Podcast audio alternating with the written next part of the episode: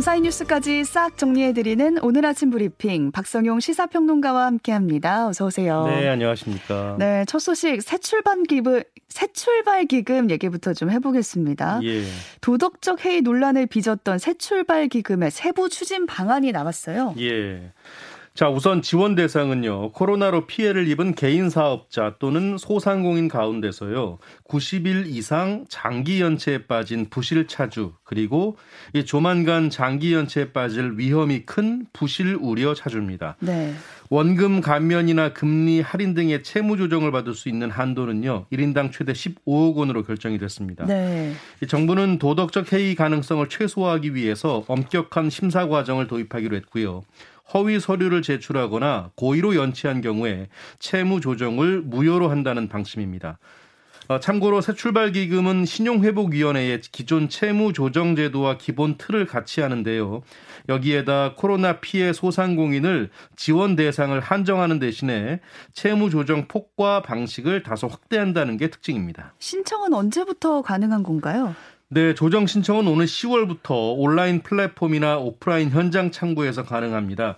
아, 향후 1년간 신청을 접수하되 코로나 재확산 여부와 이 자영업자의 잠재 부실 추이 등을 감안해서 최대 3년간 새 출발 기금을 운영한다는 게 금융위원회 방침인데요. 음. 이 기간에 단 한 차례만 채무 조정을 신청할 수 있습니다.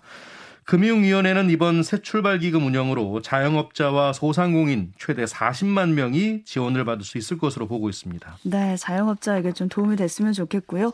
이어서 코로나 상황도 보겠습니다. 신규 확진자 수가 꾸준히 줄고 있는 거는 참 반가운 소식인데 네. 위중증 환자 수는 여전히 높은 상황이에요. 네, 그렇습니다. 네. 어제 0시 기준 코로나 신규 확진자 수는 8만 5천여 명인데요. 전날보다 만 명 넘게 줄었습니다. 음. 오늘 발표될 신규 확진자 수는 어제보다 절반 정도나 줄어서 4만 명대가 될 것으로 예상이 되는데요. 말씀하신 대로 확산세는 한풀 꺾인 분위기입니다. 네. 하지만 위중증 환자는 또다시 늘었는데요. 어제 581명으로 5일 연속 500명대를 기록하면서 또다시 재유행 이후 최다를 기록했습니다. 중환자나 사망자 수는 보통 신규 환자 추이를 2, 3주 정도 차이로 따라가는 경향이 있는데요. 이 때문에 정부가 이 중환자 수가 당분간 더 늘 것으로 보고 중환자 병상 관리를 강화합니다. 네. 일주일에 네 번씩 하던 중증 병상 재원 적정성 평가를 오늘부터는 매일 실시하고요. 이 재원 부적합자의 퇴실 이행 기간도 이틀에서 하루로 단축합니다. 중환자 병상을 진짜 중환자가 쓸 수 있도록 효율성을 높이겠다는 취지입니다. 네. 또 수요일에는 정부가 개량 백신 접종 계획을 발표한다고요. 네. 이 개량 백신은 제약사들이 오미크론 변이를 겨냥해서 개발한 이가 백신인데요. 네. 하지만 최근 국내에서도 우세종이 된 BA5나 BA2.75 변이에 대한 감염 예방 효과는 아직까지는 미지수입니다. 일단 당국이 심사 중인 개량 백신은 3차, 4차 추가 접종용인데요. 국내 도입 시기는 9월이 유력한 것으로 전해졌습니다. 질병관리청은 신규 변이 유행 동향과 백신 개발 상황 등을 종합해서 세부적인 접종 전략을 구체화하겠다는 입장입니다. 네. 또 지난번에 한번 전해드린 바 있는데 입국 전 코로나 검사가 폐지될 수도 있다. 이 건에 대해서 정부가 의견을 수렴하고 있다고요? 네, 그렇습니다. 질병청에 따르면 OECD 38개 국가 가운데 입국 전 검사를 요구하는 나라는 우리나라와 일본뿐인데요. 네. 일본도 다음 달 7일부터는 3차 이상 접종자에게 입국 전 검사를 요구하지 않기로 했습니다. 이런 세계 추세를 고려해서요. 정부가 입국 전 코로나 검사를 폐지하는 것을 이번 주에 관계부처 협의를 진행하기로 했습니다. 네. 또 그룹 방탄소년단이 오는 10월 15일에 부산에서 무료 콘서트를 여는데요. 일부 숙박업소들이 가격을 크게 올려서 불만이 쏟아지고 있습니다. 네. 어, BTS는 2030년 부산 세계 박람회 홍보대사로 위촉이 됐는데요. 네. 이에 엑스포 유치 기원을 위한 대규모 무료 콘서트를 말씀하신 대로 10월 15일 이 부산 기장군 일광 특설 무대에서 진행을 합니다. 음. 이런 공연 소식이 알려지자 전 세계 팬과 부산 시민들이 환영의 뜻을 밝혔고요. 지역 숙박업소의 예약이 완료되는 등 이 지역 경제 활성에 대한 기대감에 부풀어 올랐습니다. 네. 하지만 일부 숙박업소가 기존 예약자들의 예약을 취소하고 가격을 가격을 올려서 다시 판매함으로써 이 콘서트의 의미가 퇴색됐다는 지적이 나오고 있습니다. 얼마나 올렸는데요?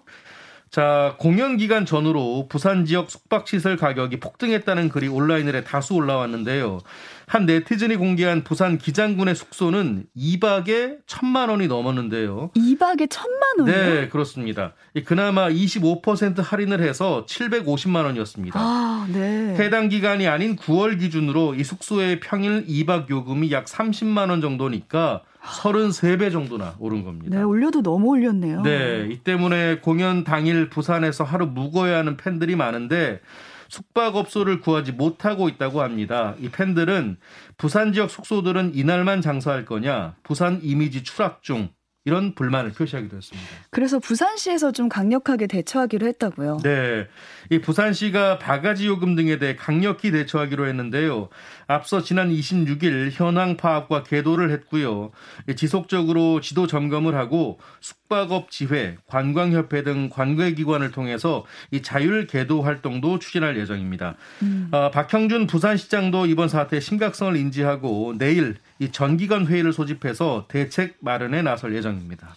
BTS가 개인 활동을 하다가 7개월 만에 뭉치는 거잖아요. 네. 그래서 다들 기대가 클 텐데 이런 바가지 요금으로 마음 상하는 일 없어야겠습니다. 21년 전 사건으로 좀 넘어가 보겠습니다. 대전에 있는 국민은행 주차장에서 은행 직원 한 명을 권총으로 살해하고 현금 3억 원을 빼앗아 달아난 용의자가 있었는데 이번에 경찰에 붙잡혔어요. 네. 어, 사건 개요를 잠깐 말씀드리면 A씨 등은 지난 2001년 12월 21일에 대전 서구 국민은행 둔산동 지하주차장에서요. 은행 출납과장 김모 씨에게 실탄을 쏜 뒤 현금 3억 원을 들고 달아난 혐의를 받고 있습니다. 네, 2001년 사건입니다. 네, 김 씨는 병원으로 옮겨졌지만 어, 결국 숨졌는데요. 이들은 당시 복면을 쓰고 지문을 남기지 않았고 차량 유리창 썬팅을 삼중으로 하는 등 치밀함을 보였습니다. 이 당시 경찰은 이듬해 자신이 범이라, 범인이라고 주장하는 20대 남성 등 3명의 용의자를 체포했는데요. 하지만 법원의 영장 실질 심사 과정에서 이 경찰의 고문에 의한 허위 자백이었다고 주장을 해서 음. 증거 불충분으로 구속 영장이 기각이 됐고 이후에 미제 사건으로 남게 됐습니다. 21년간 수사를 이어온 대전경찰청 미제 사건 전담 수사팀이 지난 25일에 용의자 A씨 등두 명을 마침내 검거했는데요. 경찰은 당시 사건 현장에 남아있던 DNA와 이들의 DNA가 일치했다는 사실을 찾아내서 용의자를 특정한 것으로 알려졌습니다. 네. 이 법원은 이들에 대해 구속영장을 발부했습니다. 예. 강남의 한 아파트에서 임대 세대와 일반 분양 세대 주차비를 놓고 논란이 일고 있다고요? 네. 그제 KBS가 보도한 내용인데요. 임대 세대와 일반 분양 세대 간 주차비 차등을 두도록 결정한 강남의 한 아파트 이야기입니다. 음. 이 아파트에서는요. 임대 세대는 차가 한 대만 있어도 주차비를 내고 일반 분양 세대는 최대 세대까지도 주차비를 내지 않도록 결정을 했다고 합니다. 관련해서 해당 아파트 측은요, 이 세대별로 면적 차이가 워낙 크고 그 면적에 따라 할당되는 주차 면적도 상이해서 법 규정에 맞춰 내린 결정이라는 취지로 설명을 했습니다. 네. 입주자 대표회의 결과에 대해 전체 입주민의 5% 이상이 이의를 제기하면 이 사항에 대한 재검토가 가능한데요. 하지만 임대 입주민의 경우 소유주가 아니기 때문에 음. 해당 회의에 참여가 불가능하다고 합니다. 결국 임대 세대를 소유하고 있는 서울 주택도시공사 측이 임대 세대에게도 무료 주차 한 대는 허용해 달라는 의견을 내기로 했다는데요. 네. 하지만 이런 요구가 받아들여질지 여부는 전적으로 분양 세대 입주민들에게 달려 있다고 합니다. 예. 좀 황당한 소식인데요. 만취한 남성이 이웃집에 무단으로 침입을 해서 반려견을 잔혹하게 죽인 사건이 발생을 했어요. 네. 근데 출동한 경찰이 여기에 관련한 법을 잘 모른다. 이런 식으로 대응을 해서 논란이 되고 있습니다. 네.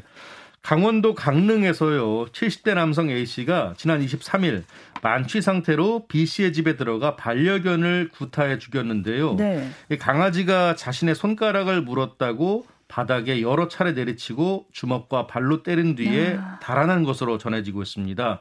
B 씨의 반려견은 피투성이가 된 채 그 자리에서 숨졌는데요. 어, B 씨는 딸 내외가 3년 전에 동물병원에서 입양한 강아지를 올 봄부터 잠시 맡았다가 이 정이 들어서 이후 자신이 키우기 시작했고 애정이 각별한 것으로 전해졌습니다. 예. 자 그런데요, B 씨의 사위가 국회 국민동의 청원 게시판에 글을 올리고 경찰의 태도에 불만을 드러나기도 했는데요. 음. 이 B 씨의 사위는 이웃에 사는 마을 이장 A 씨가 어, 주치 상태에서 고령의 장모님이 홀로 계시는 집에 찾아와서 조그만 애완견을 주먹과 발로 무참하게 살해하고 나갔다면서 이 출동한 어, 강동 파출소 경찰은 이 별로 대수롭지 않게 생각했다. 오히려 A 씨 손가락에서 피가 난다면서 걱정했다라고 주장했습니다. 어. 이어 경찰에게 어, 무단 주거 침입, 동물보호법 위반, 재물 손괴 등에 대한 조사를 요청하자 법에 대해 잘 모른다라고 했다면서 A 씨에 대한 음주 측정 여부에 대해서 아직도 답변을 주지 않았다고 주장을 하기도 했습니다. 아, 네, 이게 또 무슨 일인가요? 또 만취한 상태로 운전하다가 도로에서 잠들고 도주 중 도주를 하다가 순찰차를 들이받은 사건도 발생을 했습니다. 네, 어제 새벽 서울 가산 디지털 단지역 인근 도로에 한 차량이 멈춰서 한참 동안 움직이지 않는다는 신고가 경찰에 들어왔는데요. 네. 40대 남성 A 씨가 음주 상태로 차를 몰다 잠이 든 겁니다. 도로에서 잠이 든 거예요? 네, 그렇습니다. 이 출동한 경찰이 검문하려 하자 A 씨는 잠에서 깨서 독산역 방향으로 도주를 했고 골목길 사이로 약 5km를 고개 운전했습니다. 어... 이 추격전은 10분간 이어졌고요. 경찰은 차량을 멈춰 세웠는데 차량 문을 열자 창문을 부수고 A 씨를 붙잡았습니다. 음... 차량 문을 열지 않으니까요. 음... 자, 음주 측정 결과 A 씨의 혈중 알코올 농도는 면허 취소 수준이었고요. 무면허 운전을 한 사실도 드러났습니다. 아, 면허도 없었어요? 네. 이 다행히 인명 피해는 없었습니다만 순찰차를 들이받아서 파손시켰는데 이 경찰은 A 씨에 대한 도로교통법 위반과 이 특수공무집행 방해 치상 혐의로 구속영장을 신청할 예정입니다. 네. 편의점 직원에게 반말을 했다가 직원이 반말로 응대했다는 이유로 폭언을 한 70대 남성이 있었는데 법원이 벌금형을 선고했다고요. 네. 서울중앙지법은 모욕 혐의로 기소된 A씨의 항소심에서 항소를 기각하고 벌금 50만 원을 선고한 원심 판결을 유지했습니다. 네. 아, 참고로 A씨는 지난 2020년 11월에 서울 강남의 한 편의점에 담배를 사기 위해 들렀다가 아르바이트를 하는 20대 B씨에게 욕설을 한 혐의로 기소가 됐는데요. 음. 욕설을 한 이유인 즉 A씨가 상품명을 짧게 말하자 B씨가 2만 원이라고 답변했다는 이유라고 합니다. 네. A씨는 어디다 대고 반말이냐라고 따졌고 B씨는 먼저 반말을 했잖아라고 역시 반말로 답했다고 하는데요. 이에 A씨는 욕설을 퍼부었고 B씨는 경찰을 불렀습니다. 이후 검찰은 A씨를 모욕 혐의로 재판에 넘겼고요. 자, 1심에서 법원은 피고인이 피해자로부터 존중받기 위해서는 피고인도 피해자를 존중하는 태도를 가져야 한다면서 A씨의 혐의를 유죄로 인정해서 벌금 50만 원을 선고했습니다.